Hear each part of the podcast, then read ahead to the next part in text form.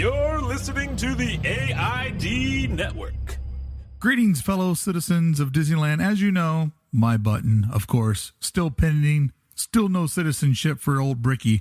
But why would they give it to me? What have I ever done for Disneyland? What have I ever done to spread the magic, the cheer, the love, all things that represent Disneyland? We have Jared on the show today, sort of a different kind of a show. Um, I always like to do different stuff with my content. As you know, I've been doing Disneyland for Designers weekly uh, since the park has closed down. And I kind of thought it was a good time for Jared and I to catch up and just kind of have a where are we at mentally type conversation. Jared is one of my uh, best Disneyland friends the relationship that he and I were able to establish, it, it, gave me someone else to go to the park with a, a bit of an outsider's perspective because he's also not from Southern California. I mean, he's from California, which, in my opinion, still a charmed life, but not from Anaheim or, or Orange County like a lot of my uh, other friends that, that I go to the park with. But Jared and I also had uh, the ability to to work with the park professionally, and and he still continues on that journey, and. Um, hugely proud of his success and all that he's able to do and how he just keeps reinventing these characters through his own lens and and just creating a uh, a way for people to keep celebrating these characters generationally with the the Mickey books that he does and and giving uh, these familiar faces sort of a a fresh face or a a fresh perspective for a new audience. Like what an amazing career to do. But it was time to not do a lap through the park and look at history and details. It's it's time to look at the park from a realistic point of view. That guys, it pains me to say this, but this is going to be the summer with no Disneyland. I, I'm coming to grips with all the headlines that we keep seeing. Downtown Disney bans masks with valves, mesh, or holes. Out of Walt Disney World, you now have to be stationary when you're eating or drinking. You can't just move around the park and find a loophole of, I'll pull my mask up when I'm done with this beverage. And same for downtown Disney. Disneyland cancels Oogie Boogie's Bash due to coronavirus. We already know that the Star Wars night that I have two tickets, one for me, one for Jared, canceled. All of those Star Wars fans that were going to come out here for celebration, not happening we are in a moment where this storm that many of us hope would pass, it's lingering. It's staying over us for a while. And um, I think that it was time to do an episode where I'm all about escapism. I I have loved taking people to the park every week and pretending like it's still open. What an honor it was on the park's 65th anniversary to do my 18 hour live stream where we really did recreate an entire day of going to Disneyland, uh, waiting for fireworks, watching parades, and most importantly, being in a community of folks that were just missing it. And, and it really it did feel like we were there. In fact, this sort of organic, funny thing started to happen in the live stream. Anytime somebody had to go take a work call or or drive home for work or or leave the stream, they would just go, "Hey, everybody, uh, I, I'm going to go get some snacks. Can I get anything? Can I get you something?" and then you would see the chat just be flooded with like, "Oh, can you get me a churro?" or uh, "I want to go with you. I want to get a Monte Cristo sandwich." It's like just this whole idea of we're in this and we're recreating this for a day. And largely that's why I announced that on August 13th, you can join me from two o'clock to uh, 10 p.m. when we do a, a day over at DCA virtually. So if you're free on that Thursday for two minutes or two hours or, or the whole eight hour trip, if you want to go to the park with fellow enthusiasts, uh, people that love it, be happy to see you over on my YouTube channel or my Twitch stream. But this is the time when I think that Jared and I needed to hang out as friends. We kind of need to talk about, like, hey, man, how are you feeling? This is how I'm feeling about it. Where do you think it goes from here? And most importantly, what are our expectations? What are our expectations as fans on when we could get this back? When we feel comfortable going back? And when we finally get there, what would it feel like? I don't know if you follow Adam the Woo over on YouTube. You probably do because his audience is ginormous compared to my baby sized audience. But just by chance, I find one of you that knows who I am and doesn't know who Adam is. He's done a remarkable job of covering Walt Disney World over on his YouTube channel. Uh, he's now been to the parks as of recording this, I think 13 times since it opened, going to all the different parks in Walt Disney World. And I really want to thank Adam because being able to tag along with him on his adventures, it has given me a, a perspective on what this is going to look like, what this is going to feel like when our park opens up. It has also given me, as a business owner, a tremendous amount of empathy for Disney as a corporation, Disney Parks as a corporation, because I, for the life of me, can't figure out how they're making any money. You know, I love the park, I love the magic, and I'm also an adult enough and own my own businesses my whole life to know that the magic needs money to keep making more magic. Uh, I'm to let you in on the biggest secret at Disneyland. It takes money to make it all happen. And I'm worried that that money is, is in a bad spot. Now everybody rolls their eyes. Oh, Disney has more money than God. Well, do they right now? Will they in six months if this continues? And how can they fight off a corporation like Apple that has literally just made too much money, literally too much money for the last several years, and they have stockpiled cash, waiting for that cash to be more valuable. And we're getting into a moment where, as the market falls and settles in to whatever's going to happen around November because of situations that you and I are both aware of on the horizon, um, a million dollars could be worth a lot more than a million dollars real soon. And if Disney uh, is to fall, what's to say that someone like Apple doesn't step in to purchase them? And in that instance, would they have the uh, hindsight or or the clarity to say, all right, you guys are really good at what you're doing. We just want to buy you to further our distribution.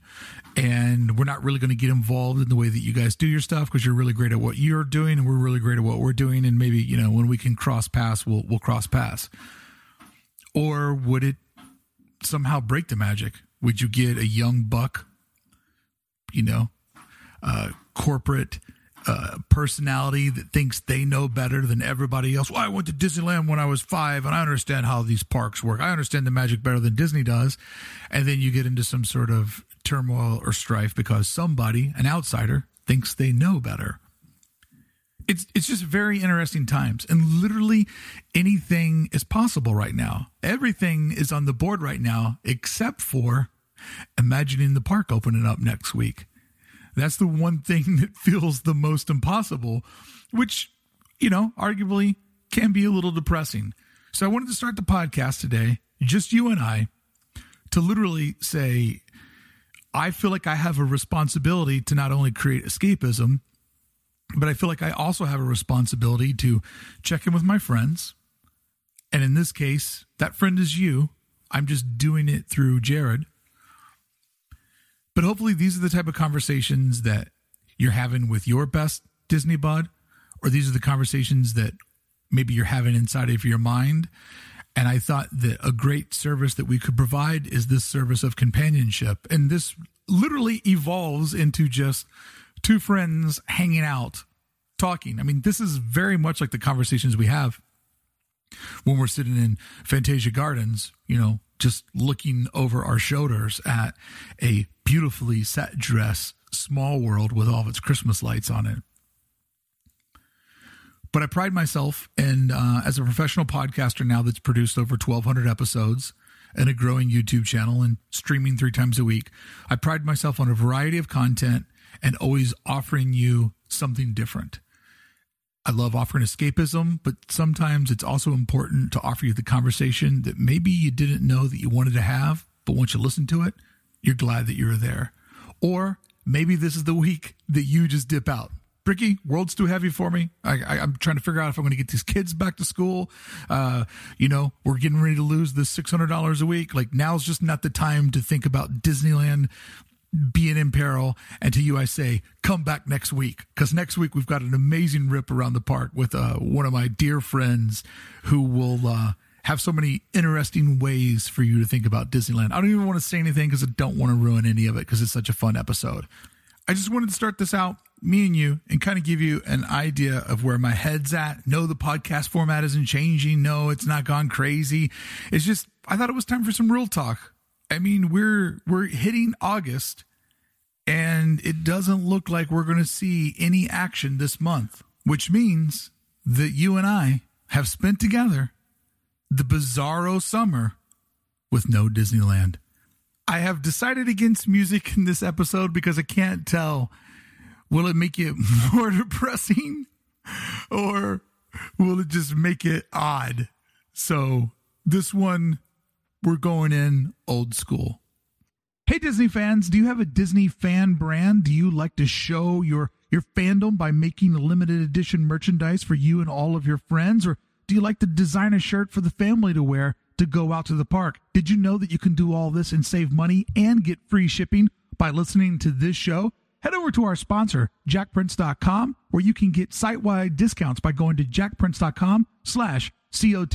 That stands for Circle of Trust and Jakprints has been a supporter of Adventures in Design, the AID Network, and the Circle of Trust since the very beginning. And they passed that sponsorship over to you by giving you a discount site wide. So whatever you're making for your fan brand, head over to jakprints.com slash COT, save some money, get some free shipping, and who knows, maybe you'll discover a product to let you share your fandom with all your friends and fans.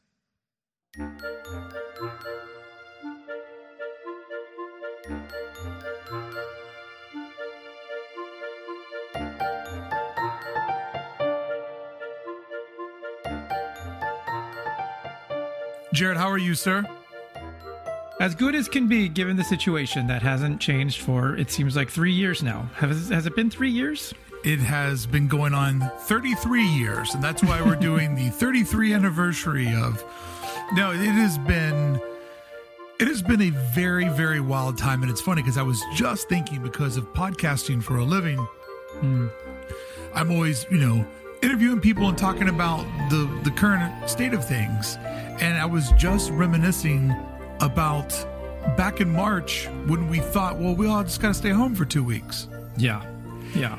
And Friday the 13th, when people left Disneyland and it didn't open up on March 14th for the fourth time in recorded history of its recorded history, remember it was going to be closed for like two weeks and they were going to have mm-hmm. construction mm-hmm. workers and they're like oh it's a good thing because we'll be able to get everything done faster right right right yep uh, so stupid. We were so stupid back then weren't we? We were so naive. We were just children. We were just children back then.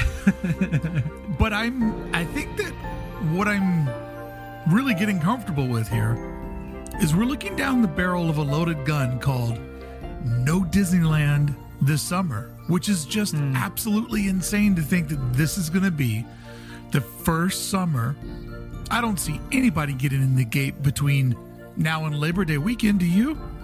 Um, you know, unless something really crazy happens, it, you know this is a this is a weird time right because it's not just about safety yeah it's not just about uh, numbers or any kind of metrics really it's about all these other decisions that are kind of hard to predict things can suddenly swing into a direction where it just has to open not because it's safe or a good idea but just because that's the momentum that it's heading in.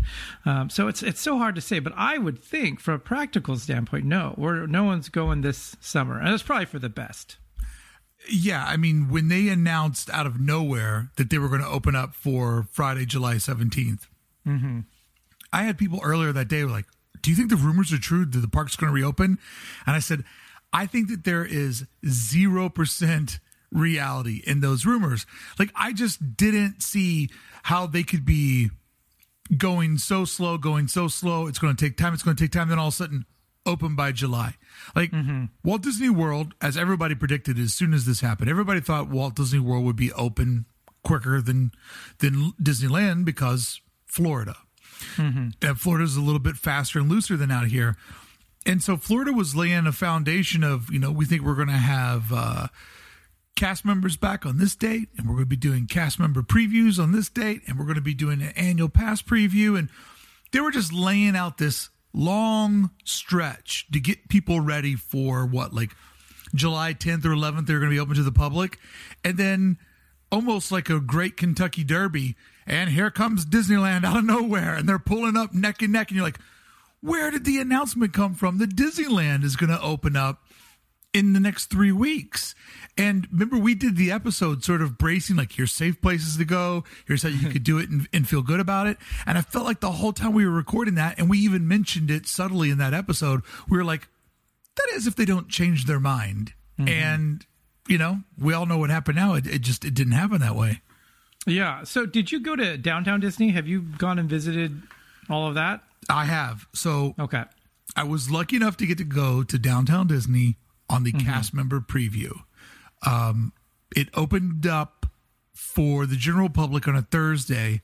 Mm-hmm. And the day before, they did the cast member preview, and I was a guest. And yeah. what was cool about that is there was three tiers of people there.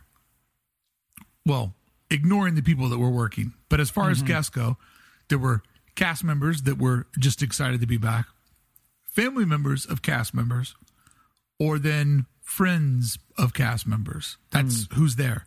So, one way or the other, everybody who was walking around in downtown Disney was a stone's throw away from being the responsibility of someone who works there. Right, so, right. it was optimal behavior Everybody had a mask on. And I have to tell you, man, when I got back to my car that night, because I kept thinking, what could a trip to downtown Disney really be like? What like mm-hmm. what could that really invoke? And I did get to go up to the gates of Disneyland twice. Once they had it roped off underneath the Matterhorn. When I went back the second time, those ropes were down, and I was actually able to walk up to the to the bars, um, and and and stand like right there. In DCA, you could go up to the front the whole time. Mm-hmm. So Jared, when I left, I'm like, what could be, what could a night at D, uh, downtown Disney really feel like? And when I got back to my car, I have to tell you, I had that pep in my step. I had that love in my heart. I felt the magic.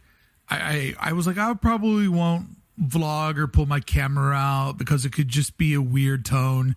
After I did my lap, after I had a little bit of dinner, I'm like, I want to get back at it. I pulled my camera out. I was walking around showing stuff to people, and I just got back in that that buzz of loving being there. And I got into my car, and I just said, "It has been so long since I've felt this happiness."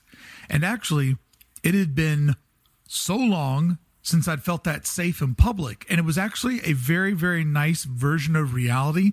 Even though, yeah, it's weird. Everybody has mask on. And yeah, you know, you're supposed to wash your hands. There's hand washing stations everywhere, both actual sinks now mm-hmm. installed everywhere and the, the, the hand pumps.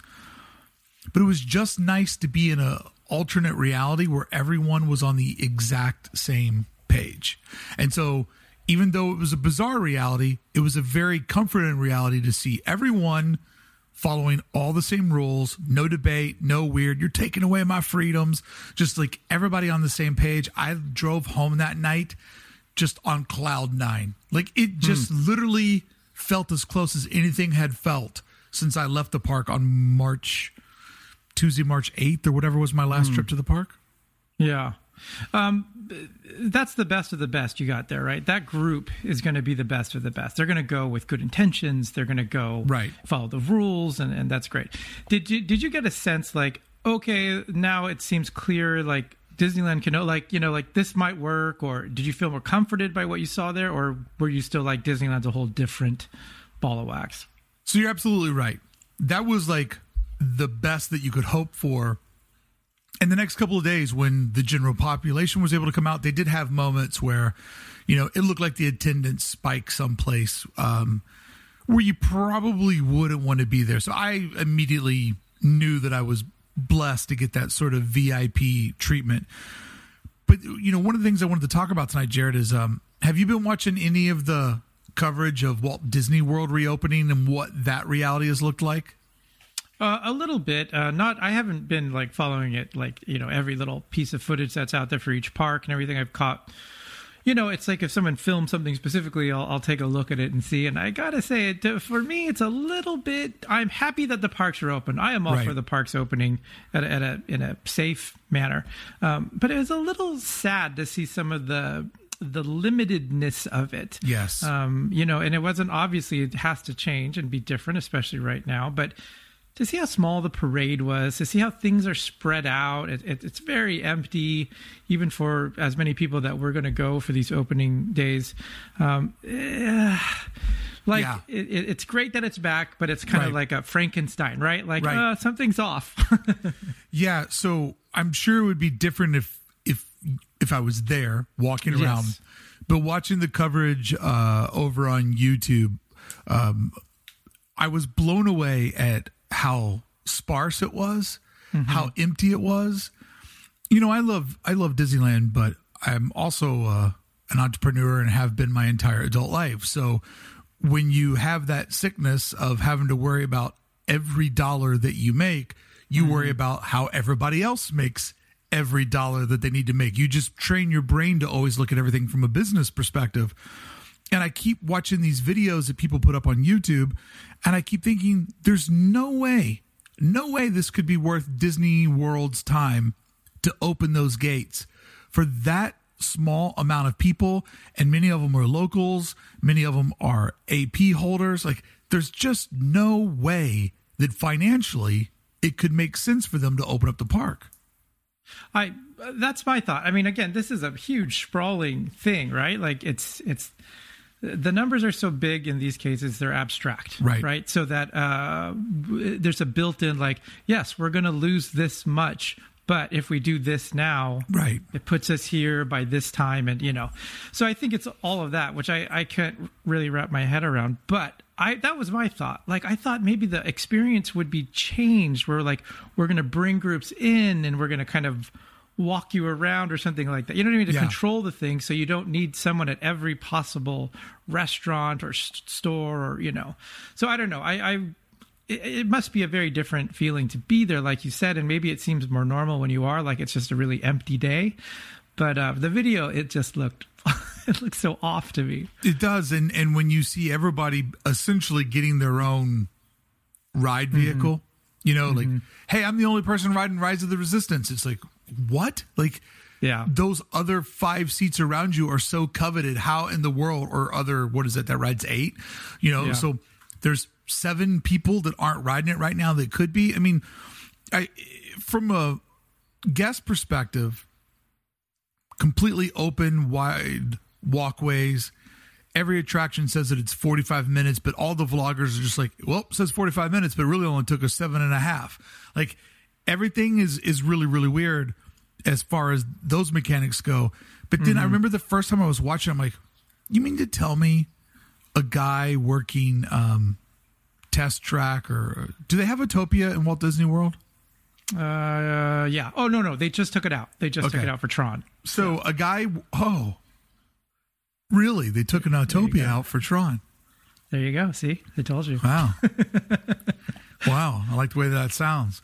Um, but I was watching a guy who was, I think, was working test track or or, or some attraction. It doesn't matter what mm-hmm. it was really.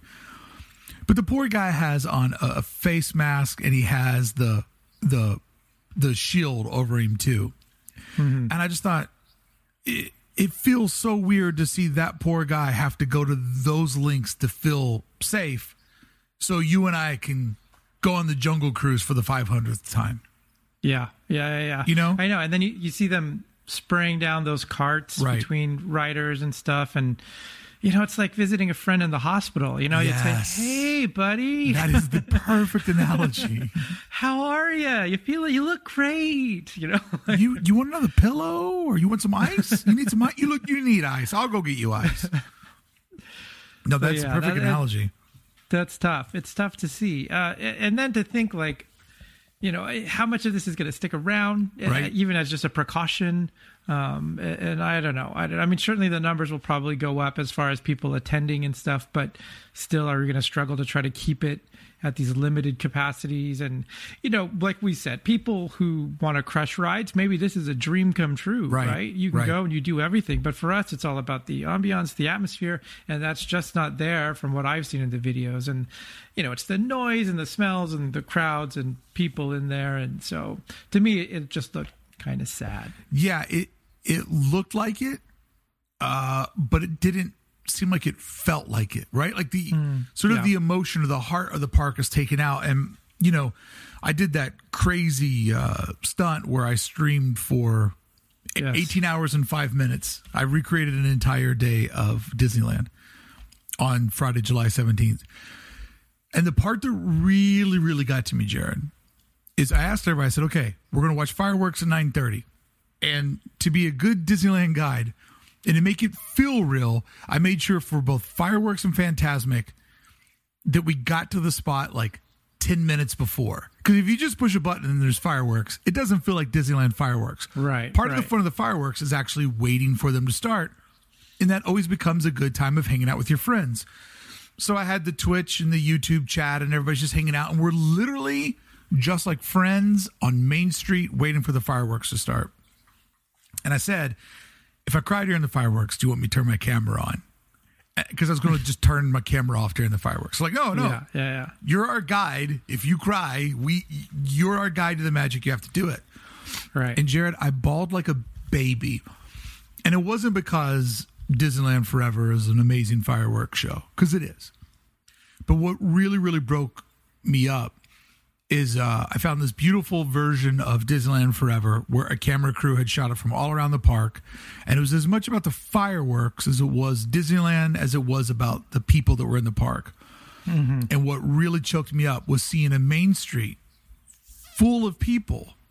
Yeah. Something that you used to complain about. And it just choked me up. I'm like, we're not going to get back to that. I, we can't get back to that moment and there's just an energy of Disneyland when all the streets are full and it's humming mm-hmm. and it's as much as we complain about it, it, it's part of what makes it so special. And the part that really got me on that stream was like oh I can't go to Disneyland. It wasn't that at all. It was like I just miss being in community. I miss being around strangers. I miss being around my species. And I can say this if the night at downtown Disney provided anything it gave me that connection for a night. So I don't know. Maybe going to one of the parks is way different than watching it on YouTube. But oh, for sure. But watching it from both a, a, an adoring fan's perspective and as a business person's perspective, it is very, very, very odd. Yeah, and there's a layer of distance because it's uh, Disney World. if I had seen Disneyland True. footage, I think that would have made it even more like right. heartbreaking, you know. Uh, but again, it's it's out of love. It's not out of this like, oh, you're making a terrible decision, or or look at those stupid people. Or something. Not at all. It's not that. It's just that we love this place so much, and then you see it come back in this way. You're just like, it just sort of breaks your heart. You yeah. know, it just you, you want the best for this thing. Well, I'm, and it, it just looks a little different. I'm very fearful for for Disney as a company no company has enough money to go endlessly without generating new revenue. Right, right. They can't put movies in theaters. They've already accepted the lion's share of the Disney Plus money. ESPN has no sports. ABC is going to run out of stuff that they have in the can.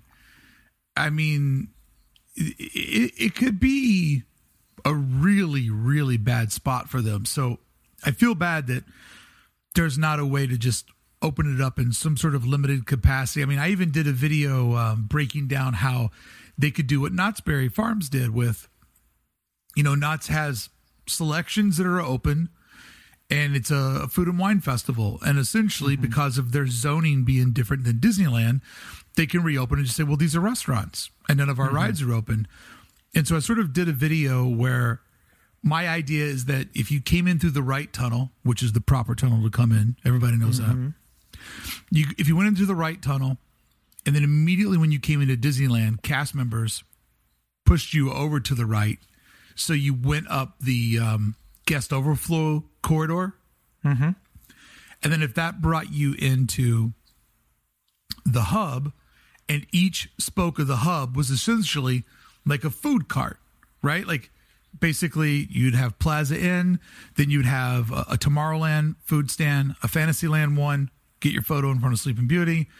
Uh, you'd have the Fantasy Fair one, and then in a cool way, you could actually walk up into Frontierland if you want to get something, and then do that little jag over to Adventureland, where let's be honest, Bengal Barbecue and Dole Whip is why everybody showed up today.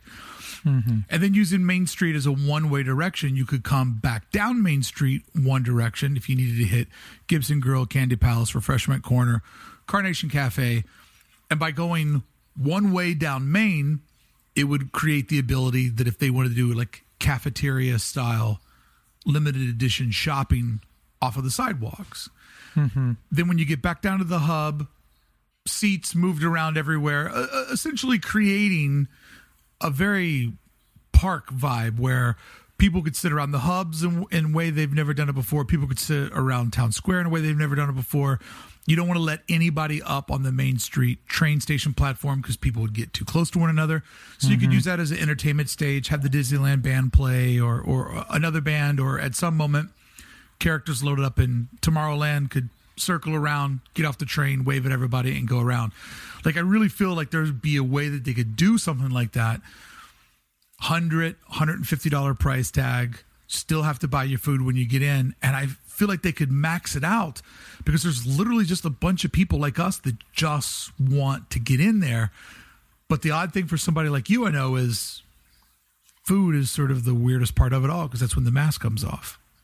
Yeah, yeah, yeah. That's that's right. So that's what I mean. Like I don't I don't know what the what their concern is exactly for these you know is it safer to put people one by one on a ride as opposed to having them sitting around eating eating things yeah. or, or or what and i think something like that even would work fantastic at uh, dca which has even more of a good setup for for something like that um, but yeah i i don't i don't know if this is all just like dress rehearsal for when we actually do open like this is really just a soft open or something like that uh, even though disney world is, is going sure. ahead with all the parks and stuff but um, you know i think Disneyland's running on a different schedule, obviously because of California and and and all of that. But yeah, I, I mean, I think there are ways to do it. Definitely clever ways to to sort of manage this and make it event like and fun and different. And it's like this is the one time we can do these kinds of different right, things, and people right. will accept it.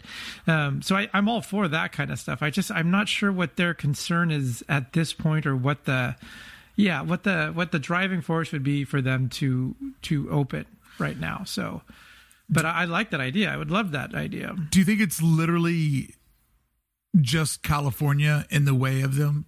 Like, or do you think that the corporation? Because like I, I I took a walking tour of Burbank, the property out of mm-hmm. Burbank. I walked the grounds where Mickey Mouse Park was going to be, which eventually mm-hmm. became Disneyland, and then I walked the the studio. And I'm in the middle of like editing a video where you can see what every little building in the studio is. But you know, none of the execs were at work, right? Mm-hmm. And I think that that's a real sign of where people are at. Like, would you open the park and you wouldn't go to work? You know what I mean? It's kind of that that interesting thing. So, my question for you is: Is it literally just California, or do you think it's a corporation or the mindset of California as executives and as people that live here? They're like, the state's not ready. Like, how do you think that it, it how do you think that it is in this sense of peril? See, uh, this is where it gets it, almost gets political, I think, um, because I think Florida runs on a different, you know, they they were very pushed to open Florida, right? And, and so I think it's hard yeah. to not go with it. I was a little surprised Disney did go with it and open. I thought, okay, at best maybe just open one park, see how it goes, or something like that. But they're going full steam ahead. Um, and and California seems to be wanting to do that, but kind of being a little bit more cautious. Yeah. Maybe not as aggressive about opening. We did open back up too soon, which seems clear now.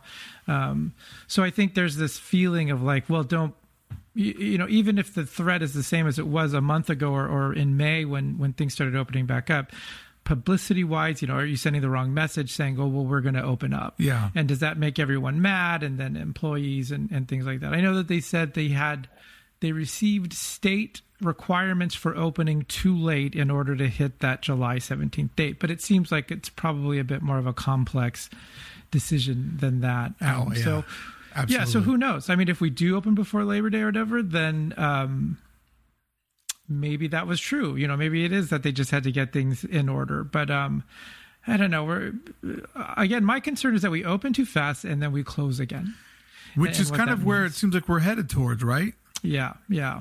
So um, I think it's harder for Disney to, to sort of turn that ship around once they decide to set sail, and then they might just have to stay open and whatever that means. You know, maybe nobody goes, or maybe people are still getting sick, but they're just like, well, be better about it. You know, wash your hands more or something like that.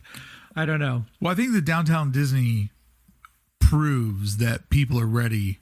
That if they opened they'd have no problem getting people to go there. I mean, oh yes, yes. There's been each weekend there's been that text that goes out that gives you an idea that you know the, the parking's getting ready to get full and that they're not letting people in. So, um, if that's getting that capacity, only imagine if the park was open.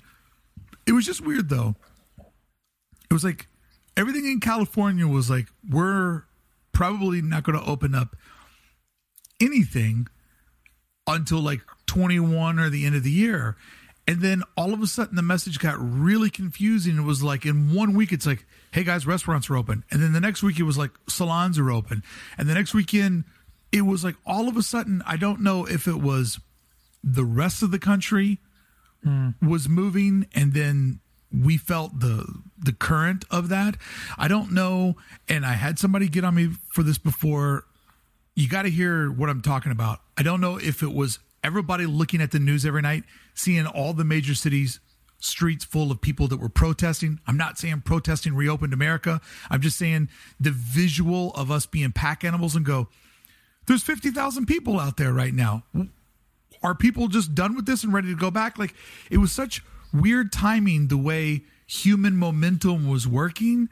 And I, I just kept saying August 1st. I said August 1st will be the date when you'll know how safe it is to go out of your hole because people started to get loose for Memorial Day. Then the, all the, the, the protesting was happening. There was lots of people everywhere, and then people got wild for Fourth of July. And this is a weird virus. It's not mm-hmm. like you mm-hmm. just, you know, you touch somebody and now you have a rash and you know you have it. It's like it's row row your boat. You know, it takes a while to get to where you're going. Um, mm-hmm. And I kept predicting August 1st. That's the date. That's the date. And man, oh man, middle of July, that was looking like a very smart prediction because that's when things started to get very, very wild. So it was just amazing that Disney kind of got in that momentum. And I don't know. What do you think? Do you think it was a good thing that they didn't get all the way open? Like, could you imagine it being open right now as our numbers are going where they're going? Yeah, see, that's what I'm saying. Like, I think no, I think it's great that it didn't. I that it didn't open again. There's so many factors of this, though, right? Like just to consider the the press about it. If it starts turning that, like, oh, what a terrible idea and stuff like that, right? Then, then people are angry. Like that's a whole different thing than the reality of of, of case numbers, or, or if it's coming from people here and, and things like that. If we can't get people to just wear masks, if that is such an issue, that to me is very concerning, and that adds another level for for cast members and, and for people who are saying like hey you got to put your mask on and you know and if they don't want to and how you deal with that and and just it's a shame that those factors have to come into play right. that everyone can't just be like you know like it's like we're all children like they said okay you can go outside and play if you put your mask on right. nope i'm still going to go outside and i'm not going to wear my mask watch this well you've already heard you how know? they've had to crack down at disney world right mm-hmm. yeah like yeah. The, the opening rule was everybody wears a mask and then people tried to abuse the system like oh i'll put it back on when i'm done eating this or i'm drinking this i'll put it back on and they mm-hmm. had to mm-hmm. take the rule And now they're doing it at downtown disney as well it's like if you are eating and drinking you have to be stationary if you are moving you've got to have a mask on and i just it's fascinating to me that they even had to level up the rule because there's always somebody and I've learned this more than anywhere living in California. There's always somebody that thinks that the rules don't apply to them. And the idea of somebody walking through the park just casually taking a sip off of a soda every 30 steps, like, oh, I'll put my mask back on when I'm done with my drink. Mm-hmm. That burns me up. That literally yeah, burns yeah. me up. Yeah, you you start to see how we're as a country. I think we're just not built for this type no. of thing. you know, yeah, I know there's a lot of people that are doing very well too, and I know people, even even people who are being good, take it very personally when someone says a general statement like "wear a mask." I am wearing a mask. You know, so they're mad too now, right? Right. Everybody's mad. we're, we're just not built for this kind of stuff, which is unfortunate. And so I think this is sort of inevitable that we were very good at the beginning, right? Like uh, the, the, first month of this, everyone stayed home, and I think people kind of thought, oh, it's a little vacation, you know. Yeah. But then they just got tired of it, and then it became, what can I use as an excuse to not do this anymore? And it's this like mind over matter. Well, I'm just going to live my life. I'm not going to let this you know scaring me not taking into consideration all the other sort of factors around it. So eh, that's what i'm that's my concern about reopening is that it's just going to be too hard to enforce a lot of this stuff right. in a way that's sort of consistent with disney and their customer service and then just having a pleasant day in the park turns into this big thing. And are you just on edge because now you're on that ride and that guy took his mask off right when we took off? And you know like does it yeah the whole yeah you you, you, you bring up a great point because there's been i've had a couple of altercations in my neighborhood where somebody just clearly isn't going by the rules mm-hmm. and i mm-hmm. have to debate like to right. go across the lagoon yeah everybody every citizen has to cross the same bridge right you have to go across the bridge to get on the other side of the lagoon every jogger every walker every dog walker you got to cross the bridge and all the time people go you know where I want to sit? I want to sit in the middle of the bridge. Yeah. And I want to sit yeah. here without a mask on with eight of my friends. And I get aggravated because I'm like, now every person that comes to this park that lives in this neighborhood, we all have to walk past you and your and your your particles. And mm-hmm. it, that's the type of thing that makes me mad. And so you're right. When you're at Disneyland and you see somebody breaking the rules, do you just look the other way? Do you get upset? I mean, I was watching people do the um, Tower of Terror out mm-hmm. in uh, Orlando, and I'm like, all you do when you're on the Tower of Terror is scream. It's it's yep. just five minutes of exhaling. That's all it is. And um, you know, the fact that they had to start blurring people's faces out if you take your mask off and ride photos is insane. See now in Tokyo, they said it's a rule now please don't scream on the ride. It's that was the the hilarious tagline that everyone's been quoting. Don't scream on the ride, scream in your heart. and yeah. that probably works in Tokyo just fine. oh, oh yeah, scream in my heart, no problem. Got it. Yeah, exactly, exactly. So I I think that's the. But you can't just say, "Okay, America, change." Right. Uh, you know, so I think that's why you have to take all of that into consideration and say this has to be part of our opening plan. Just because you say we're going to require masks does not mean that that's going to be an effective approach. So I don't know. It's like uh, you have to sort of pad it right? And so make make cases for well okay we have to assume a certain percentage is not going to wear a mask so now we have to make these lines further apart because you know. So that's what i mean. Again it's sort of like when i saw the footage for florida uh, there's our good old friend but it's not the same thing. Right. And do i want to go back so badly even if this thing is all beat up and bandages and, and blindfolds and things like that? So you have been like hardcore, hardcore on lockdown, right? Like you pretty much, yeah. You haven't really gone anywhere or done anything or done anything socially. Nope, not at all. Been staying home, just working. I'll go out for uh, like a, a, jog or a run or uh, just walk around my immediate area and stuff like that.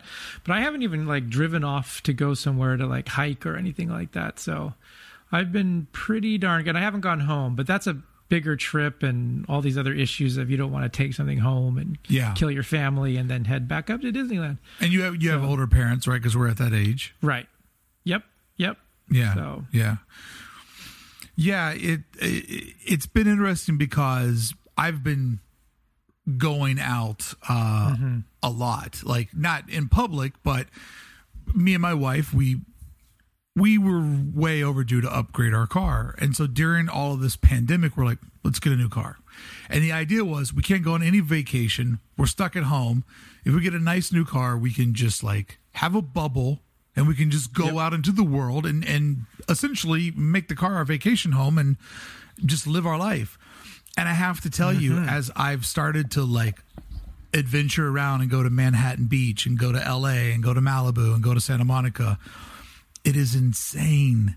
It is insane how many people are just out there living their life and seemingly not caring at all. Like this just isn't even happening. And you know, you go to certain parts of town and everybody has a mask on and it looks, you know, like okay, people are aware of what's going on. Good. We're, right. we're good as a civilization. And then you go to Manhattan Beach and every restaurant is crowded and every patio couldn't put another person on it. Nobody has a mask on because they're all eating and drinking. And then the, the, the servers literally look like they have armor on. I mean, they yeah. just have so much gear on to keep them safe. And it's just, it is so bizarre when you go out into the world, sort of keeping an eye on who's taking this serious and who isn't. right. And if Disneyland's anything, it's a crossroad of America, right? Like it is yeah. a little bit of every demographic finds enough money to get through that gate. And uh, so I would imagine that left to its own devices, it would look a lot like how LA looks right now. Mm-hmm.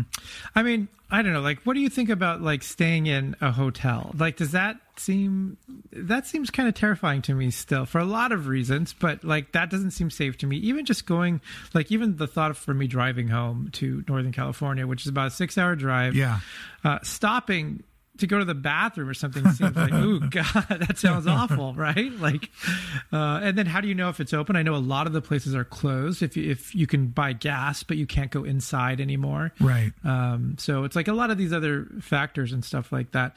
But yeah, so to me, going out to eat and seeing your waiter come to that, that would be like very anxious for me. That would make me anxious, and I'm like, why am I doing this? Why am I so, you know, anxious about going to dinner? And this uh, RoboCop approaches your table to take your order. You know, it's um, I've only had to do it once when I was at mm. downtown Disney. Uh, I ate at a Black Tap, and when the guy came to bring the food to the table, was, it it it's just a an instant reminder of things are weird right now. Yes, and almost like you and I being young and single guys in the '90s.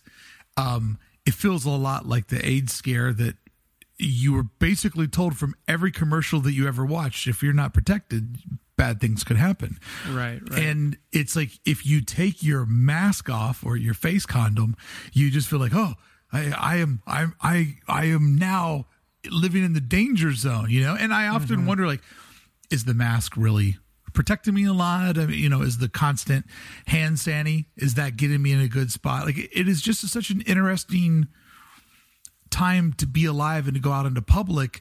And it's also a weird thing where the thing that we love to do the most required 50,000 people and literally like the Star Trek Enterprise at that 50,000 people on any given day, there's two people from every country. There's, you mm-hmm. know, two of everything there at all times. So it's just weird that this like crossroads is like the thing that we love to do the most, which is one of the things that's most threatening in this time period.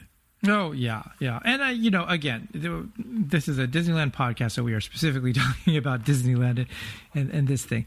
I am completely grateful that I am in the situation that I am in, that I am able to work from home, right, continue to make money, have a car, have a place to stay. I, am not concerned about uh, buying groceries next week or, or anything like that, and, and that is a cushy spot to be in, and I'm completely great. So so it's kind of you know oh boohoo I can't go to Disneyland. I get that. I, I don't want that to go that you know some people are forced to have to go out into work and that would drive me crazy. If I yeah. had to go to work at Disneyland right now or something, that would be very stressful and you would consider not doing that job anymore or trying to find something else which is not the best time so you know that's another factor you have to consider is putting these poor cast members into harm's way as, as well and what is the you know, what is the balance of risk versus sort of caution, over caution, and things like that. There are other people that have to be there. It's not just a ride and us going on rides and stuff. There's all these people that have to are forced to now be in public more than they would be normally. And some people probably are okay with it, happy to be sure. working and getting money, but other people, I'm sure, are are not. So, yeah, I, I, I want to make sure that that's clear. Uh, it is a I, am lucky to be where I am. So I'm not. I really don't feel bad for myself. What's going on? But um, I, I feel horrible for myself. I mean, if yeah, if, if, anybody's been tortured here, it's me. For um, sure. No, that is the thing. People that work at grocery stores typically yep. don't do that because that's what their master's degree and eight years of college got them. Mm-hmm. You know, mm-hmm. that is a, a, a, job that most people do more out of necessity than out of a, a dream or a wish list. Mm-hmm. And there's a lot of people that really, really love being a cast member at Disneyland. And for a lot of people, it's a transitional moment in their life. And, you know, it's one thing to go there as a guest and to experience, like, okay, uh, so there's four other people in line with me at the Haunted Mansion but there's another thing to be the woman working at the haunted mansion that has to be literally yep. two foot from every guest that comes by to get on a doom buggy. And you're absolutely right. That is the person that I I really really feel for. You know, I mean, mm-hmm. it's it's an unfair advantage. Um, last I checked, cast members don't make like you know, OMG, right. change your life income. Um, so to have to get into the middle of all that would be really really crazy. One of the things that I've already seen that they've modified here in California is when you walk up to the gates, they now have plexiglass around, you know, the cast members that are the ticket takers. Mm, and so they literally step into a three walled acrylic um, protection shield, right? So yeah. there's the way that they go in, but as everybody's coming at them, they're in this acrylic shield. Um, obviously, they still have to scan passes and take photos and put out paper tickets. I don't know how all that's going to work. But as I was walking around the resort, I started to wonder how much of this acrylic is here forever and how much mm-hmm. of it comes back down after. Because here's the thing that's getting weird we can't agree as a nation about putting four to six inches of cloth over our face. Mm-hmm. What do you think the ingredients on putting something inside of your body that is brand new, that has little research, little long term studies and effects? Like, what do you think America's going to do when it's vaccine time? well, that's going to be a whole other right whole other discussion. Eh, I mean, you know, there there is some logic in that, right? There is, of course, you know, if it was anything else other than this situation, which is a, a situation that most of us have never experienced before in our entire life, yeah. right? Nothing close to this. No, it's a once so in a hundred year. Like nobody's around that went through this the first time or or the right. last time. Yeah, yeah. So I mean, you know, like there are other things that you know like so i think if you came from the time when like polio was around right? And, yeah. and the difference that that vaccine made uh, smallpox things like that um yeah. it, it would seem sort of uh, to to look at it now like that and be sort of cavalier about it would seem like oh what's what's the problem? You know like you know like why wouldn't you take that stuff? So uh, because of the timing on this it's obviously very strange like oh this is so fast and and you know right. I don't know people want to see what it is but i i don't know if that changes if you were sick if you were if you were really sick and they're like you know we've done all these tests and, and it seems safe. Would you pass it up then or is it just because it's abstract and you're not sick yet and it's preemptive do you say i'm not going to risk it? I mean if i was sick shoot anything at my body to keep me alive yeah, exactly. right? Like that's a whole other scenario. Right. but, but when i think about so let's say that you have to get a shot to go to disneyland you mm-hmm. have to mm-hmm. have the card or whatever that you know. I mean, whatever they could make, people would bootleg it. So there's really that's yeah. not even a reality. But let's just say, for an example, you had to have the the vaccine to go.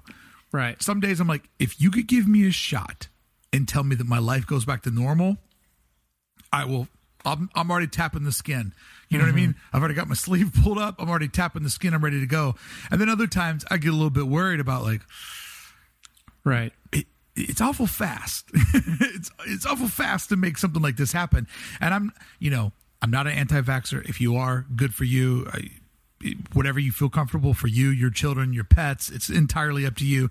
Of course. I, I'm not that type of person. But then again, I've never gotten a flu shot because I'm just like, I'm healthy. I normally don't get sick. When I do, it's not that long.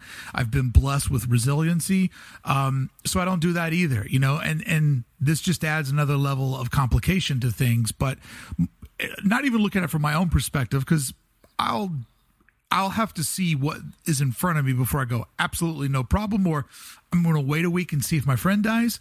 But mm. I'm just talking about as a nation, that conversation is probably going to get crazy if face masks were weird. Right. Well, I, to me, I think I agree. I completely agree. It's going to be, and they're talking about that already, very, very much so. About um, even if a vaccine does come before the end of the year or, or the early part of next year, uh, will it be effective enough? Because people, you know, will enough people take it and right. be willing to take it? So maybe that'll sort of. Um, ease the uh, panic to get it right? right, because they're not going to be able to give it to everybody right off the bat. They're talking about doing it for essential workers first or hospital workers always then, they get everything first. I'm so sick of that.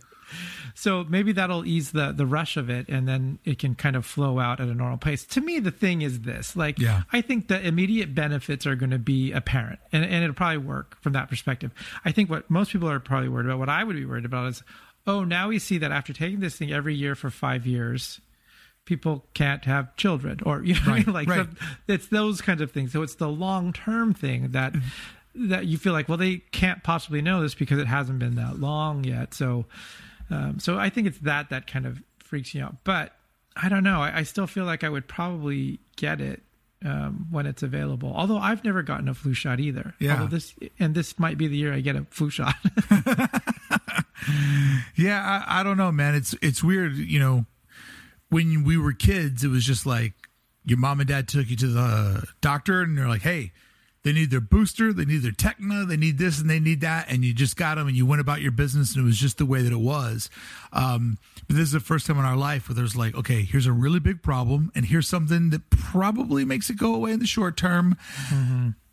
Twenty years from now, you're on your own. That I mean, that's a weird thing, and you know, I think anybody uh, would probably pause and think about, okay, do do I want to do this? But it's yet again, it's another bizarro obstacle in between mm-hmm. us and the lives that we used to live, the lives that we used to have, and, and I'm right there with you, man.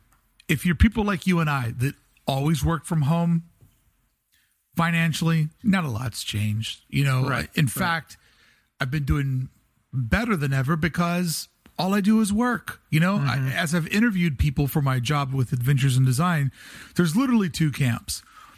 There's people that just don't want to do anything and they're not doing anything and they're just mm-hmm. embracing this is a moment where like I'm putting my life on pause. I don't care. It's not it, like how can I do this work that is meaningless when all this other stuff is happening? And then there's the other camp that I'm in where it's like if I work all the time, I don't have to think. And yep. so it's literally like everybody's in one of those two camps. And I say, whichever one is your survival instinct, follow that path and don't let anybody make you feel guilty for going in that direction. Um, but when this part of my life hasn't changed a lot, but every time you go out into the real world, it's so different. It's startling. And it, it, it just makes me more and more wonder are we ever going to get back into the park. When we do get in the park, what will it look like? Can Disney survive this storm? I mean, if California gets really, really strict, like how long technically could they go before it's like, hey, we're in a bad spot here? Mm-hmm. You know, I mean, it's, it's something I think I, about. Yeah, I, for sure. It definitely is. There's a concern for me all the way around. Um, again it's such a big question like i can't even i know. I don't even know how that works you know or if this opens and it can float this and and all of that or, or i don't know. Um but yeah I, that's what i'm concerned about is this it's like this prayer to be normal again but what does that mean? And and, and normal might be and normal might be overreaching you know like yeah we're we're going to redefine normal in the coming year, um, and it's not going to be like it was. It's going to be a version of that, but not not like it was. And also, does it seem like a lot of celebrities are dying right now?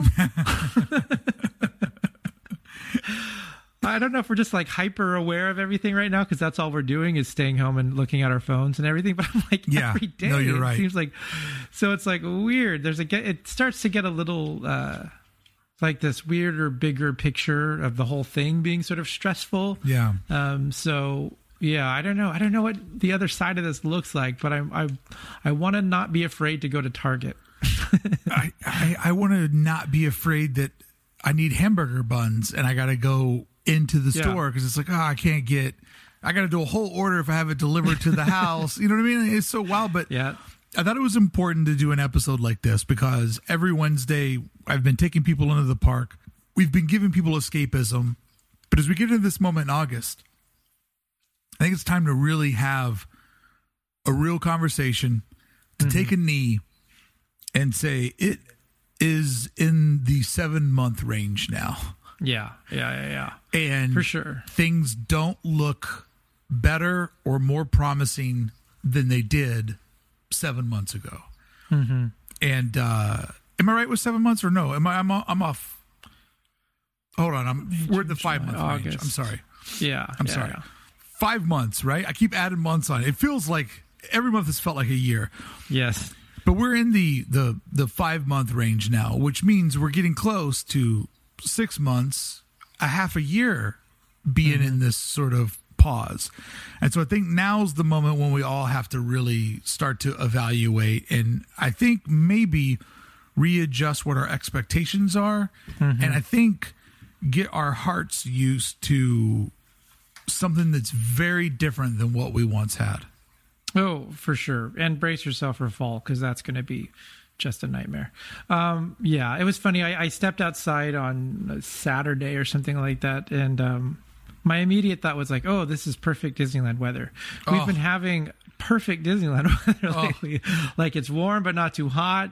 Uh, you know, it gets a little hotter in the late afternoon, but that's perfect. And uh, everything keeps reminding me like I would be probably be at the park or or even being a jerk at this point, saying like, eh, "I'm not going to go over until about six o'clock. I'm just going to wait until until it's cooler." And yeah, like that. Bricky, you go and, and I, tell me when it dies down, then I'll show up.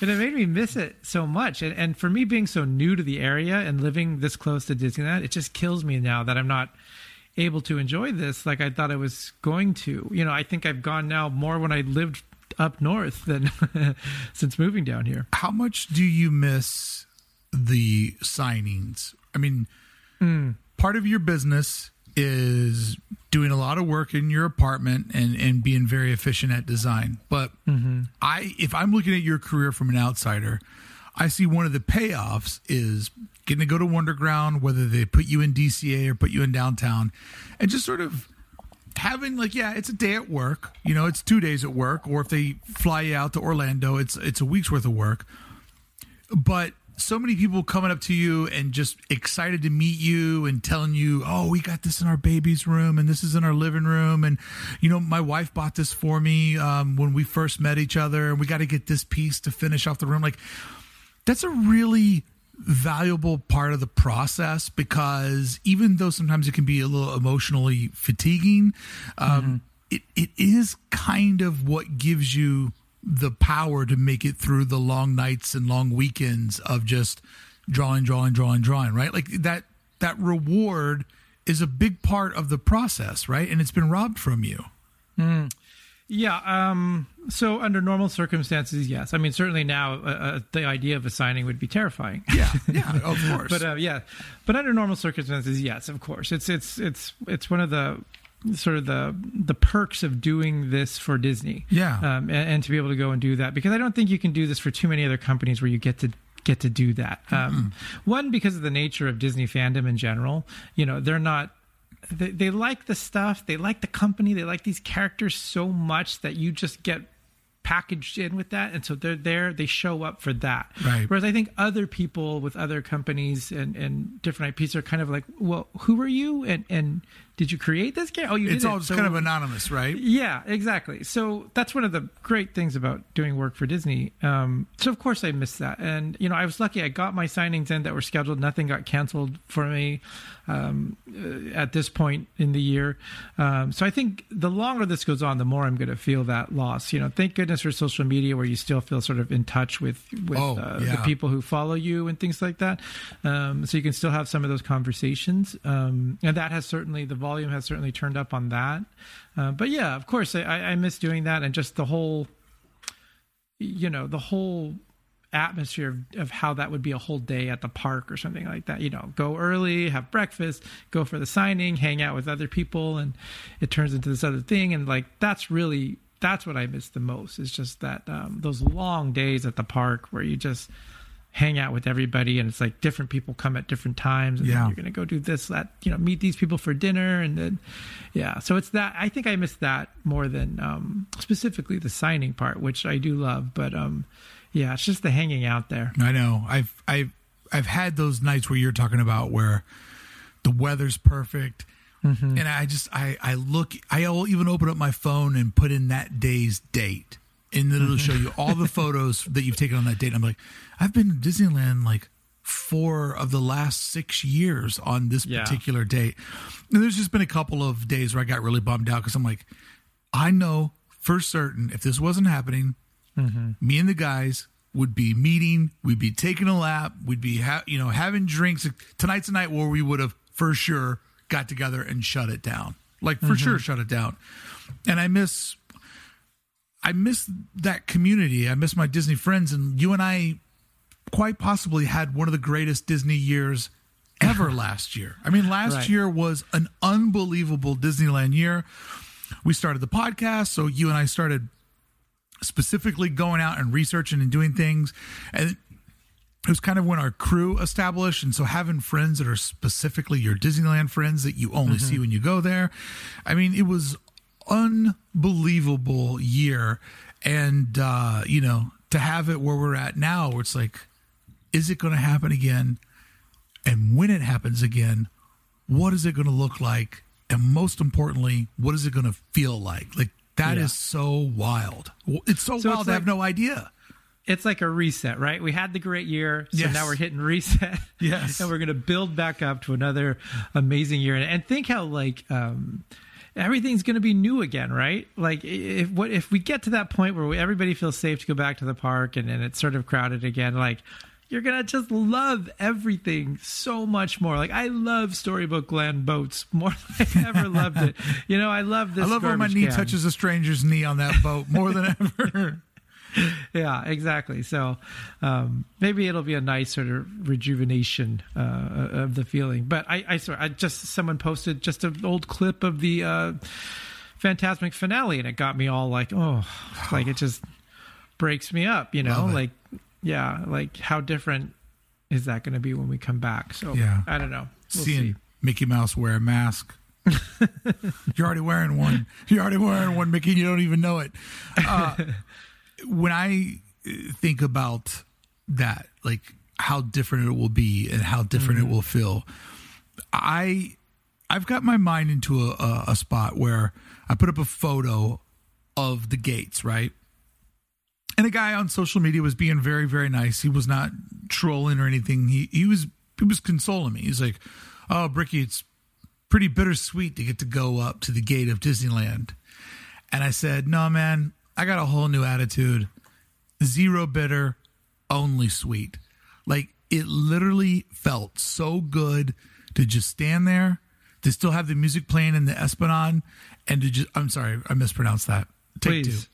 They have still have the music playing in the Esplanade, and just literally standing there and looking through the front gates. And then I realized that if I went far over. You remember the gates that they had to open up with a padlock that night to let you and I yeah, out of the park? Right, right, right. Yeah. and I asked the woman, like, can I please? I know no photos because we're backstage, but can I please just get a photo of me being escorted out of the park by padlock? She's like, sorry, yeah. I can't do it. I'm like, oh, okay. I, I won't ask twice. But I realized that if I went over to the far left or the far right gates, that I could actually look in and see into Main Street. Mm-hmm. And mm-hmm. Jared, seeing Main Street at 750 in July when the sun's setting. Yeah. And not one human in there and that magic hour light hitting it. It's the most that it's ever looked like a real street and a real community in my life because most downtowns don't always have every single day 10,000 people walking up and down them. That's right. Like That's right. It Main Street literally looked like a real little town because of that shot that I got. And it, it was just, it was an amazing moment. Like that is something that gives me goosebumps if I think about it. And I can't even believe that I would be that excited about looking into an amusement park and not being inside of it. Oh, I know. See, they could just charge 500 bucks and do a photo shoot day, right? Bring Absolutely. small parties in and say like, okay, here you go. You can take this photo and do all that stuff. Yeah, it is. It's, it's heartbreaking. I miss the smell of it. Yeah.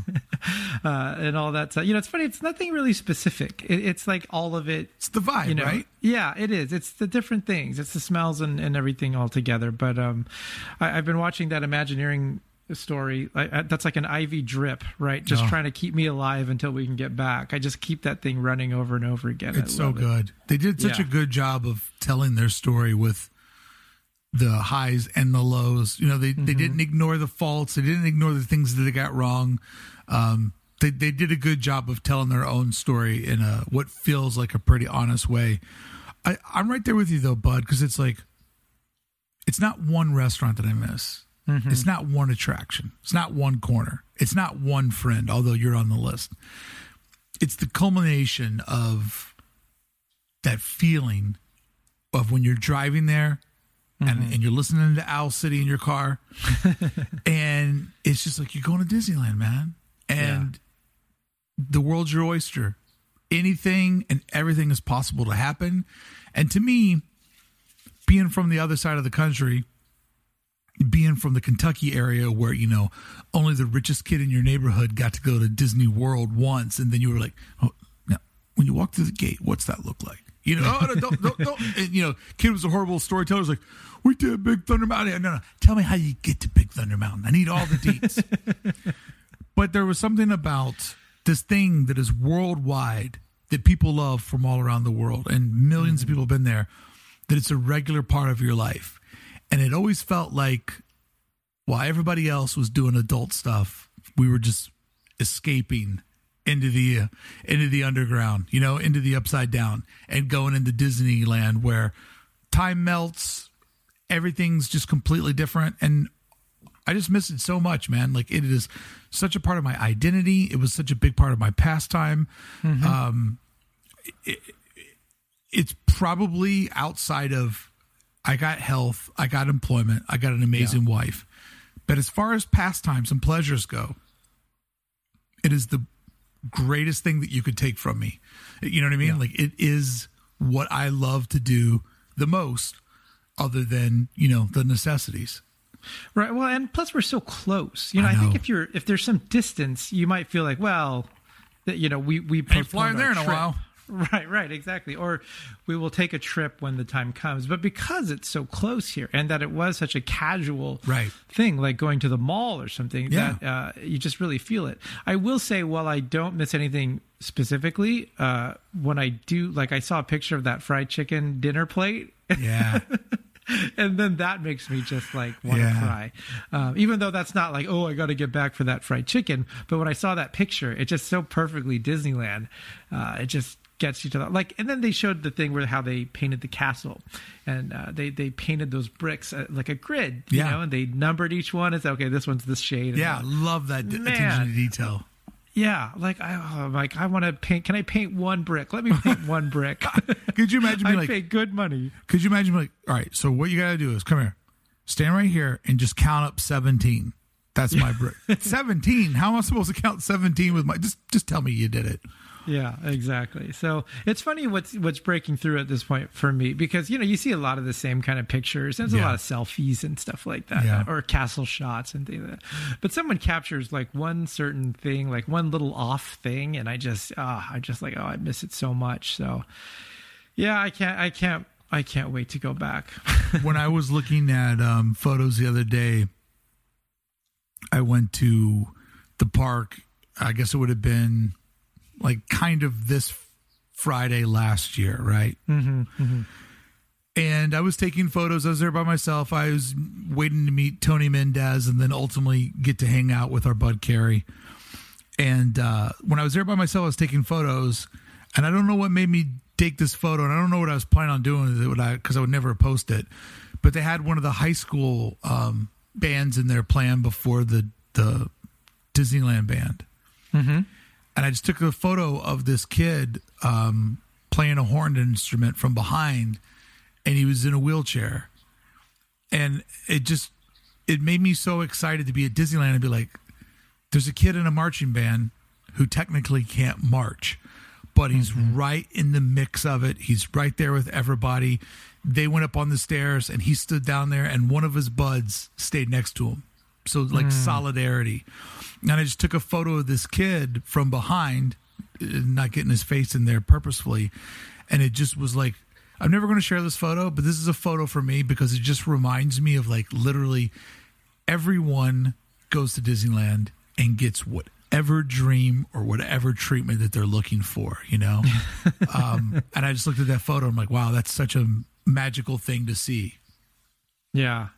Yeah, no, I mean it's it's all of that, right? But that's a, that's the little stuff that we love about going to that park. Again, mm-hmm. it's not the rides or the restaurants, you know, in particular, nothing in particular, but just all of that kind of stuff. And it's it's rare to be in that position where you can you can have that um, that kind of downtime where you can catch that. Yeah. Because most of the time you're rushed and you're trying to get over to other things and you know we're lucky that we can take that time to sort of sit there and observe and it's amazing like like people watching there uh, and not in a cruel way no. but just like uh, you catch little things or you see a cast member do something or, or you know even if they're dealing with a difficult person or, or anything like that and to be able to have that luxury of just sitting there and absorbing it is it's great yeah it's a, it is a luxury if you keep your eyes open you can catch some other people's very emotional moments there. You know, like yeah, a lot of the things that have made me choke up were just things that I saw through strangers. You know, like mm-hmm. literally one night I saw the oldest couple you could imagine in their rascal scooters on the back edge of Radiator Springs. She had on her pride mini ears and he had on yeah. his crew Mickey ears and they were literally driving their little scooters and holding hands. And I just, I got, I'm getting choked up now because it's like to be that in love at that age and to still be like, hey, girl, you want to go rip Disneyland with me tonight? And it's like, get I your hope, hat. I, I want to, I want that to be me in the worst way.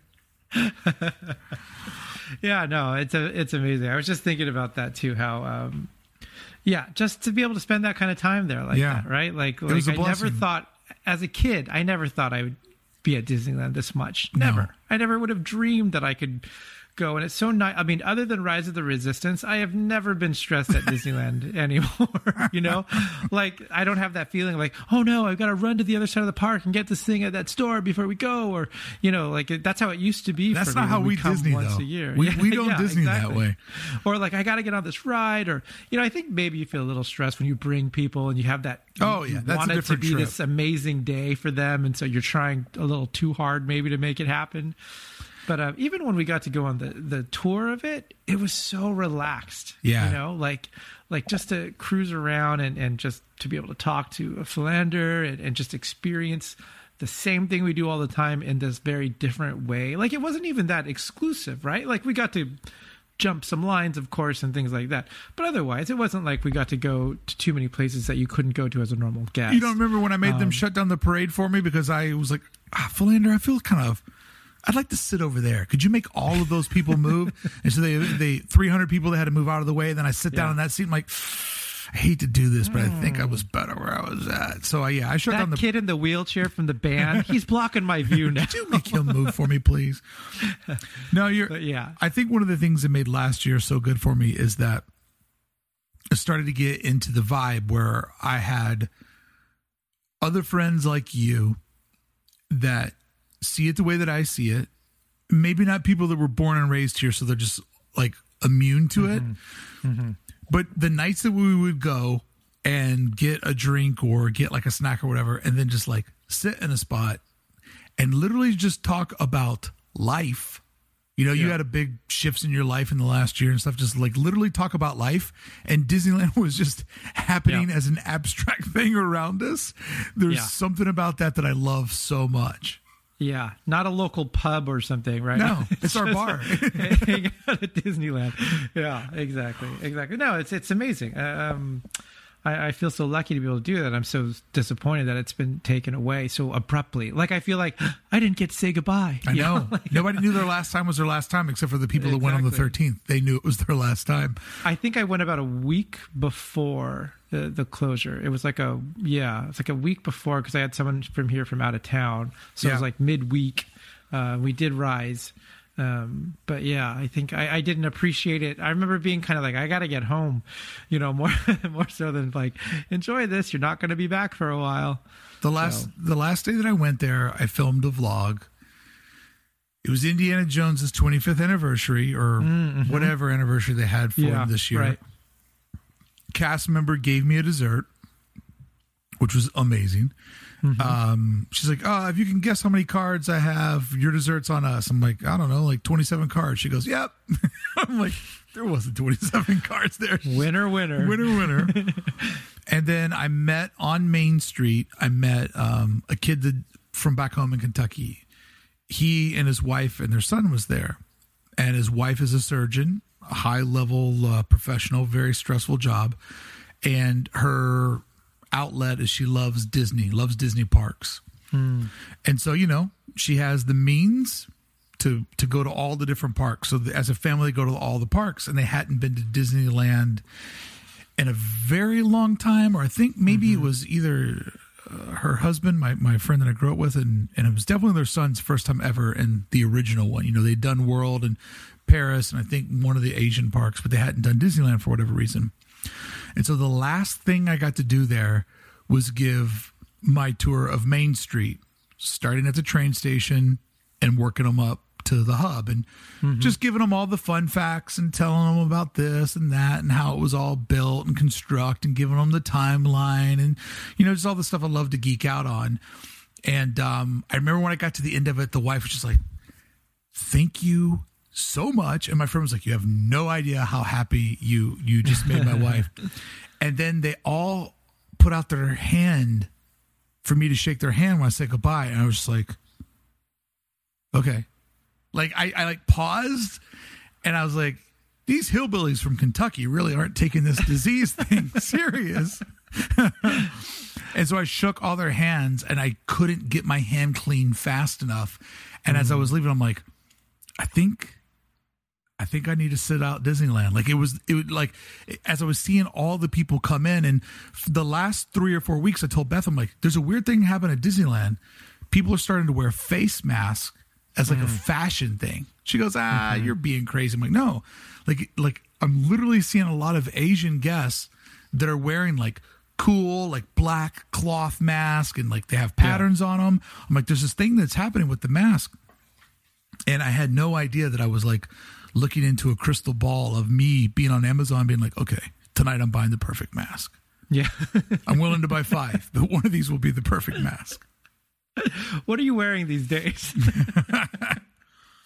are you wearing like the the like a cloth mask or are you doing those like more of like a yeah i know not the surgeon's mask but do you have more of like that kind of a like a disposable so the mask, mask? that not a disposable one the mask that i'm wearing that i really really love First off, it's quilted, so it's very soft. Like it mm. feels very nice on your face.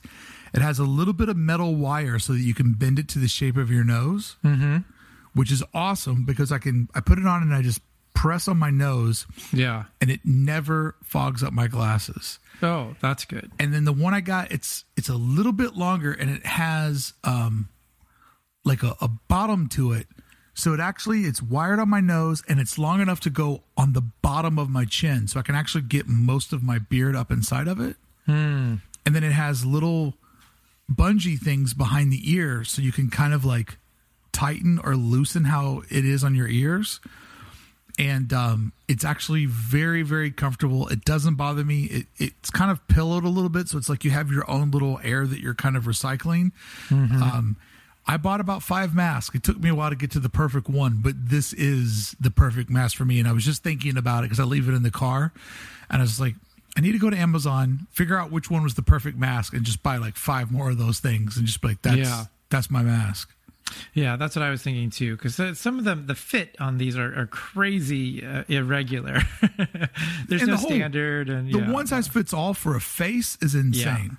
Exactly, exactly. So like I like the ones now they have the like a like a saver or something they call it or a face saver or something like that where like it connects the straps in the back of your head. Yeah. So it's like a little strip so you don't have to just do it on your ears because that just does not seem to to stay in place. That's what I have a problem with. They're either too small or they're too big for for my huge head. So I'm I'm always like adjusting it, which you're not supposed to do, but you know, it starts sliding down and you got to well, touch it. That was the problem. The first couple of masks I bought, I'm like, well, now I'm touching my face more than yeah. ever. And if the rule right. is like you're not supposed to touch your face, remember that whole the first two weeks, like whatever you do, don't touch yeah. your If you hit your eye, you're dead. Yes. And it was that was driving me insane. And so now that we don't think that it's as bad on surface, that's kind of changed a lot of things. Mm-hmm. But yeah, finding the perfect mask is is pretty hard. And um, you know, when I went to the park, I wanted to get one of the the Disney ones, but I looked at them mm-hmm. like it just looked like I was putting a pair of underoos on my face. Yeah, that, I think that's basically what it is. Like you have to do something insert or something like that. Yeah. So uh, I do want to say though before we we finish up here with downtown Disney, what did you what did you do down there exactly? I know you you said you ate dinner there, but did you go in the shops? Like, did you kind of force yourself to experience the whole thing and get a sense of it? This is the closest we've got to a Disneyland visit, so I'm really curious about how that went. So my cast member that got me in was Philander, and mm. I haven't talked about that a lot in public because I don't know if that's the thing you're supposed to do, the thing you're not supposed to do.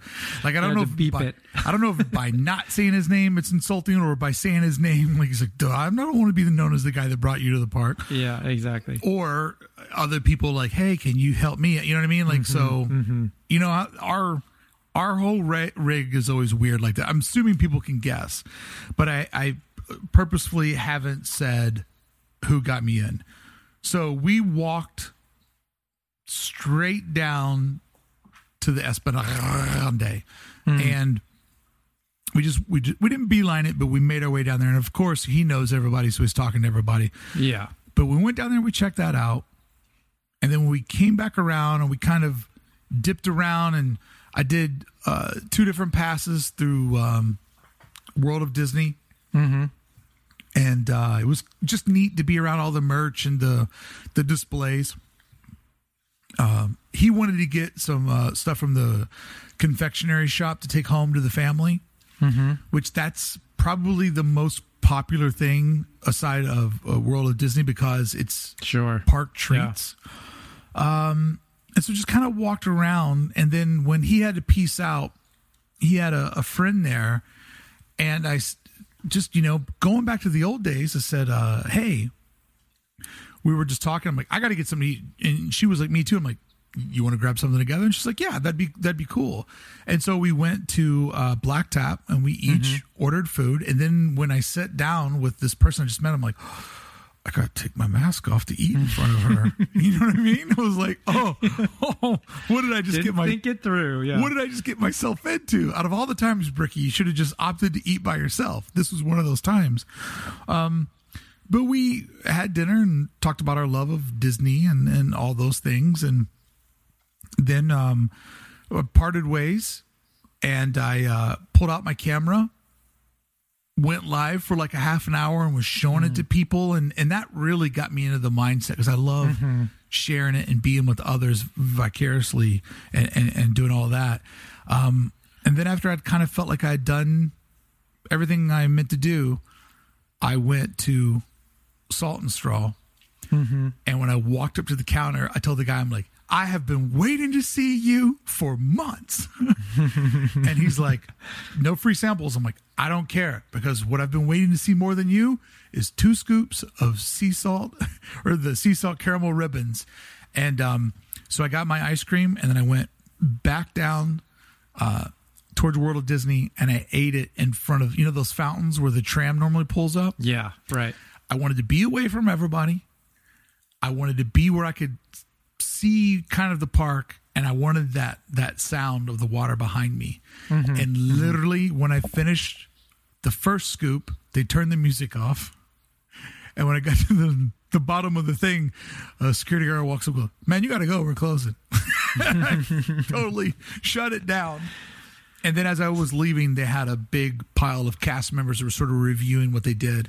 And mm-hmm. I did what I love to do. I stopped and said, Hey, you guys did amazing tonight. I haven't felt this safe. I haven't felt this happy in public for a long time. Thank you all for coming back to work.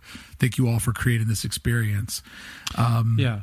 I was there from four our time to check in was four, so I think we walked through the gate at like four thirty, and I think when I left, it was pretty close to nine. So, what what was the check-in process? So was it temperature? did they screen, or was it just this was your time to come in? It was really really difficult for me because as I was walking up to go, this guy is really really hot.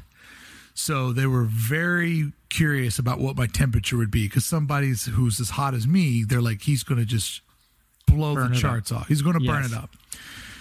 So you walk through one tent, and I'm not really sure what you do in the one tent because there's just uh, an officer and a dog. And then you go into a secondary tent, and it's a little bit weird having somebody come up to you and just put something like right on your forehead.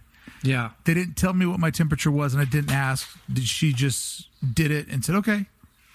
And then when you go through security, you no longer like congregate with a security person. You're just supposed to take all the metal out of your bag. But my bag is all gear, so I just unzipped it and I slid it under the wall to the guy, and he didn't touch anything. He's like, "Oh, camera equipment, cool." And then I I closed it back up, and um, hmm. you now park in the um, the Simba or I believe it's the Simba lot. Mm-hmm, mm-hmm. Uh, the one that's behind um, Paradise Pier and the Disneyland yeah. Hotel. Right. So you you park in that lot, and you when you're walking up to the park, you walk past the uh, uh, the area where people get married. You know, there's that little gazebo mm-hmm. there that sits outside right. of the adventure tower. Yeah. Um, and everything's roped off. You can not get off the path. And of course, there's hash marks on the ground for if it gets too busy. Mm. But, no, were you walking with a, a crowd in, or or like how did that, or was it just a trickle of people going in? it was a trickle. It was a trickle. Okay. It was um, our party of four um, and then there was just little clusters of people everywhere. But hmm. once again, this was a sort of a VIP experience because of right, it being preview right. night. So I have seen on social media where that line can get pretty long, but you know, your distance from everybody. Yeah. So then like at Salt and Straw, how did that feel different or was it not? Um so Salt and Straw, they have you you wait outside now until your scooper is ready. Ah. And so you literally that whole like snake line indoors is gone. So you just you wait at the gate, and then they're like, okay, you're going to go to Mike, and so then you go down to Mike, and no freebies, you get your scoops. Um, so it wasn't that bad, you know. Every place has every possible door and window way open. Hmm. So salt straw with the side pulled open and the front open, it doesn't really feel like you're enclosed enclosed too much. Yeah, yeah, that's good. Yeah, everything has it, the doors. Everything's aired out as as much as possible. Yeah, interesting. See, those are the things I'm really curious oh yeah goes. Yeah. You know, most people are pretty good about that kind of stuff. I think it's a version of Disney anyway. You know, it's just like it's almost like you're at a different park and oh, this is how we do it here. Um, so people tend to be pretty good about that when it, especially with Disney employees and friends and family and stuff like that. But um, yeah, I'm so curious about that kind of stuff and just seeing what the what the changes are.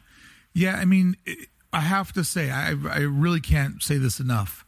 It was by far the happiest, most pleasant experience I've had out in public since the last time I left the park.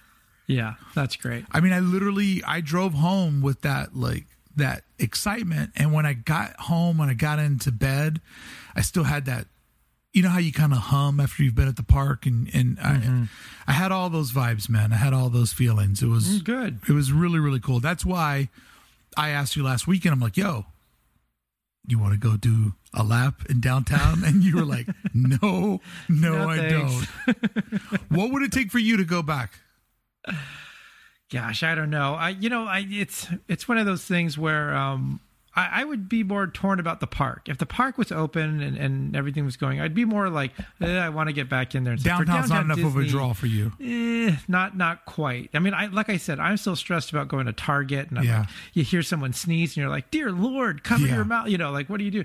So I'm like, uh, you know, that's bad enough right now. I'm not going to push it and try to go somewhere for fun. Just have you yet, been going but, to that Target by where you live? Yeah, I've been going there, and there's another one. Like that's my life now. I'm like, I'm going to go to the slightly further away Target as my adventure. Ooh, exotic.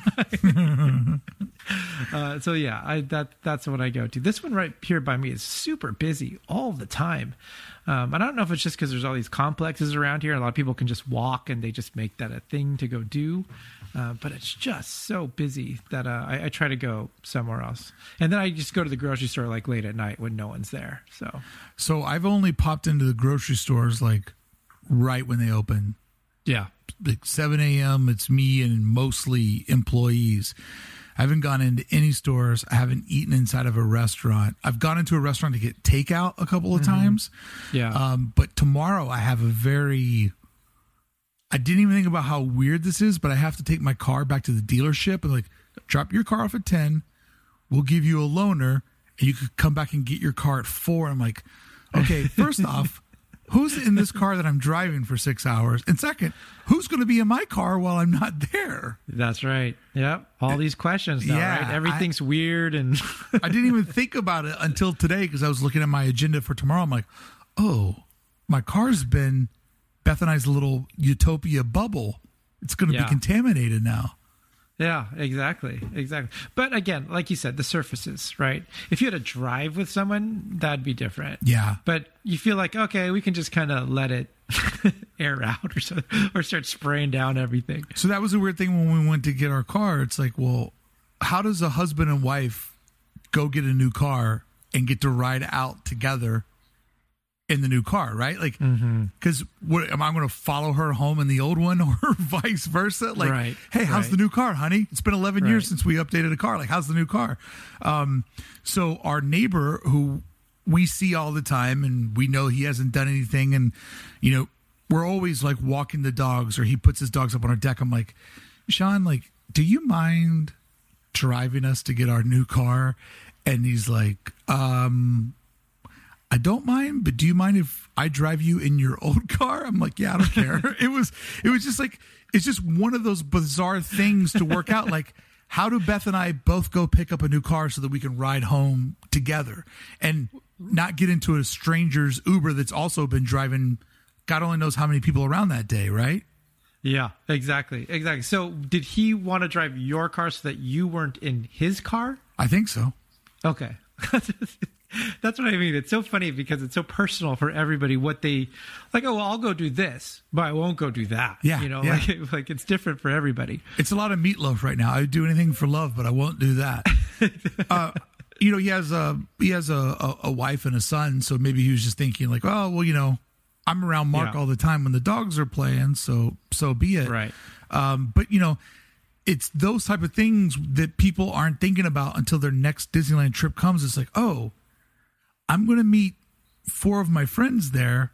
You're going to have that voice in the back of your head, like, how how have these friends been living their life? And then you're like, oh, but there's also going to be another five thousand people at Disneyland that I've That's never right. met before. Exactly, exactly. But it's funny because it does come down to those little decisions i think more than the the big or the little ones kind of get under your skin a little more right. than than the big ones for some reason which is part of the problem probably. It's harder to think in those big yeah. those big concepts but um yeah see that's that's the weird thing about like like i said watching normal tv now like in they'll be in a restaurant and they'll uh, share food or they'll whisper to each other and you're just like ooh ooh gosh like how that's already changed. We were watching shrill on Hulu when all mm-hmm. of this started. So we were like three or four episodes in, and it felt normal. And then this started, and all of a sudden, like on episode five, we're like, oh, everybody's in that restaurant, and it's so crowded. They're all going to die. I know, I know. I wonder if we're going to be hypersensitive just in general moving forward, you know? So I have to tell you, the best escapism that I've consumed during all of this. I know this is a Disneyland podcast, but it's if you've made it this far, you pretty much have bought into the idea of you just like to hear us hang out as friends. Um, I watched um, Schitt's Creek. Yes, wonderful. What an amazing escapism thing to watch during the pandemic. I'm so happy that I had always wrote it off because I thought that the name was hokey. Yeah. Um, and Beth was like, "You have got to watch this," and I watched it, and I absolutely adored it, and I would recommend to anyone who's a citizen of Disneyland. This is a great show to watch because in this little town there is zero judgment. However, yeah. You live your life, whatever your preferences are, you will you're never questioned about it. It's just it's not even normalized because it is normal. And what made it so relatable to the pandemic is it's a rich family who has lost their money. And this is the first 30 seconds, so I'm not spoiling it for you. So it's about four core characters learning how to live in a new environment, live their life in a, essentially a new way, which guess what? Mm-hmm. That's what we're all doing right now. So if yeah. you want to get lost in a show that's all about community and acceptance and some really, really great laughs, Schitt's Creek is my high, high, high recommendation uh, for anybody looking for something fun to watch. If you haven't already seen it, I know I'm late to the party, but if you're looking for something to watch during the pandemic, I highly recommend it. It's so great. I think it, you're right. It's a perfect thing right now. Like I've, I, it's made me realize because I've done nothing but watch TV. I've watched so much yeah. stuff. Uh, I, I, it's amazing how long, how much time can pass just clicking through the Netflix library. Oh, you before know? you actually it's pick a, something to watch? it's a terrible search function. So you're just sitting there, but it, it's amazing how long you can do that. Like click, click, click, click, click, click, click. Oh, let's go down to this category. Documentaries. Okay, click, click, click, click, click. Um, but yeah, so much of what I watch is dark, and so much that's out there is very dark and very kind of ominous, and and I'm just like I'm kind of not in the mood right now. So something like Schitt's Creek is is perfect for that. I I, I love uh, Alexis. She's probably my favorite character. It could be a throwaway. It could have been a throwaway like dumb girl character, but she does it so well, and you like her so much. I know uh, it's a it's a fantastic piece because I think the you know the son David and the mom get a lot of the the funnier bits and stuff like that. But she's just perfect at that role. The um, the son, uh, David Rose. You, David. Oh, I I just I fell so in love with his character because mm-hmm. at his core he really really wants to be a good person but he's also who he was for the first 20 something years of his life. Yeah. Yeah. And the way that he works his face to, mm-hmm. to, convey his emotions and his disgust at awkwardness. yeah, it, it, it is just so good. But you do make a good point. The um, the daughter, that character really, really grows and, and gets pretty deep and just the way once again just the way that she kind of like does that weird smile at people when they're mm-hmm. talking to her it's such a great show i highly highly recommend it absolutely that and coco um uh-oh. When that little skeleton becomes a boy and starts yes. dancing around after they get there's five ingredients they got to get, Jared.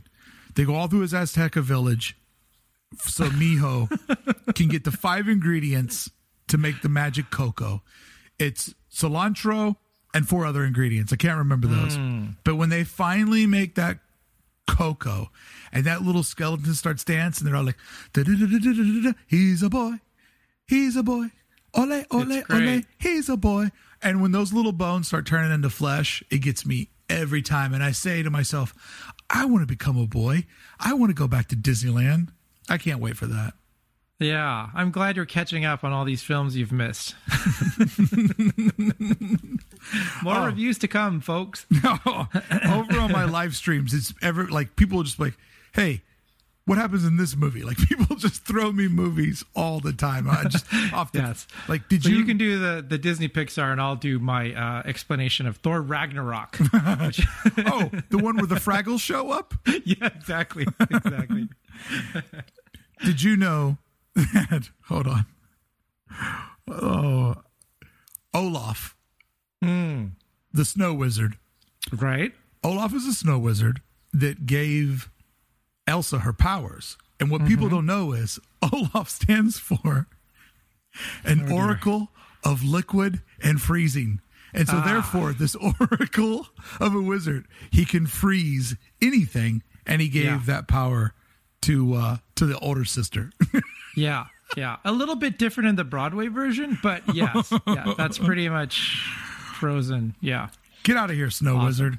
Well, Jared, I thought it was uh, I thought it was time to sort of do like another one of our real talk episodes. And I actually, I don't know if the audience has got their head in the oven, but I feel hmm. better after having this conversation with you.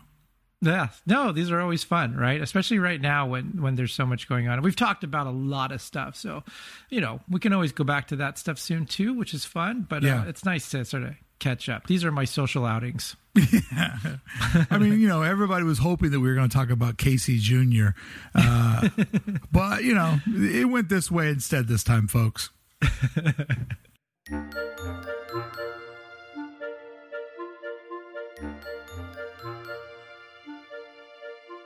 There you go, friend. A different kind of episode, but truly, we are in different times.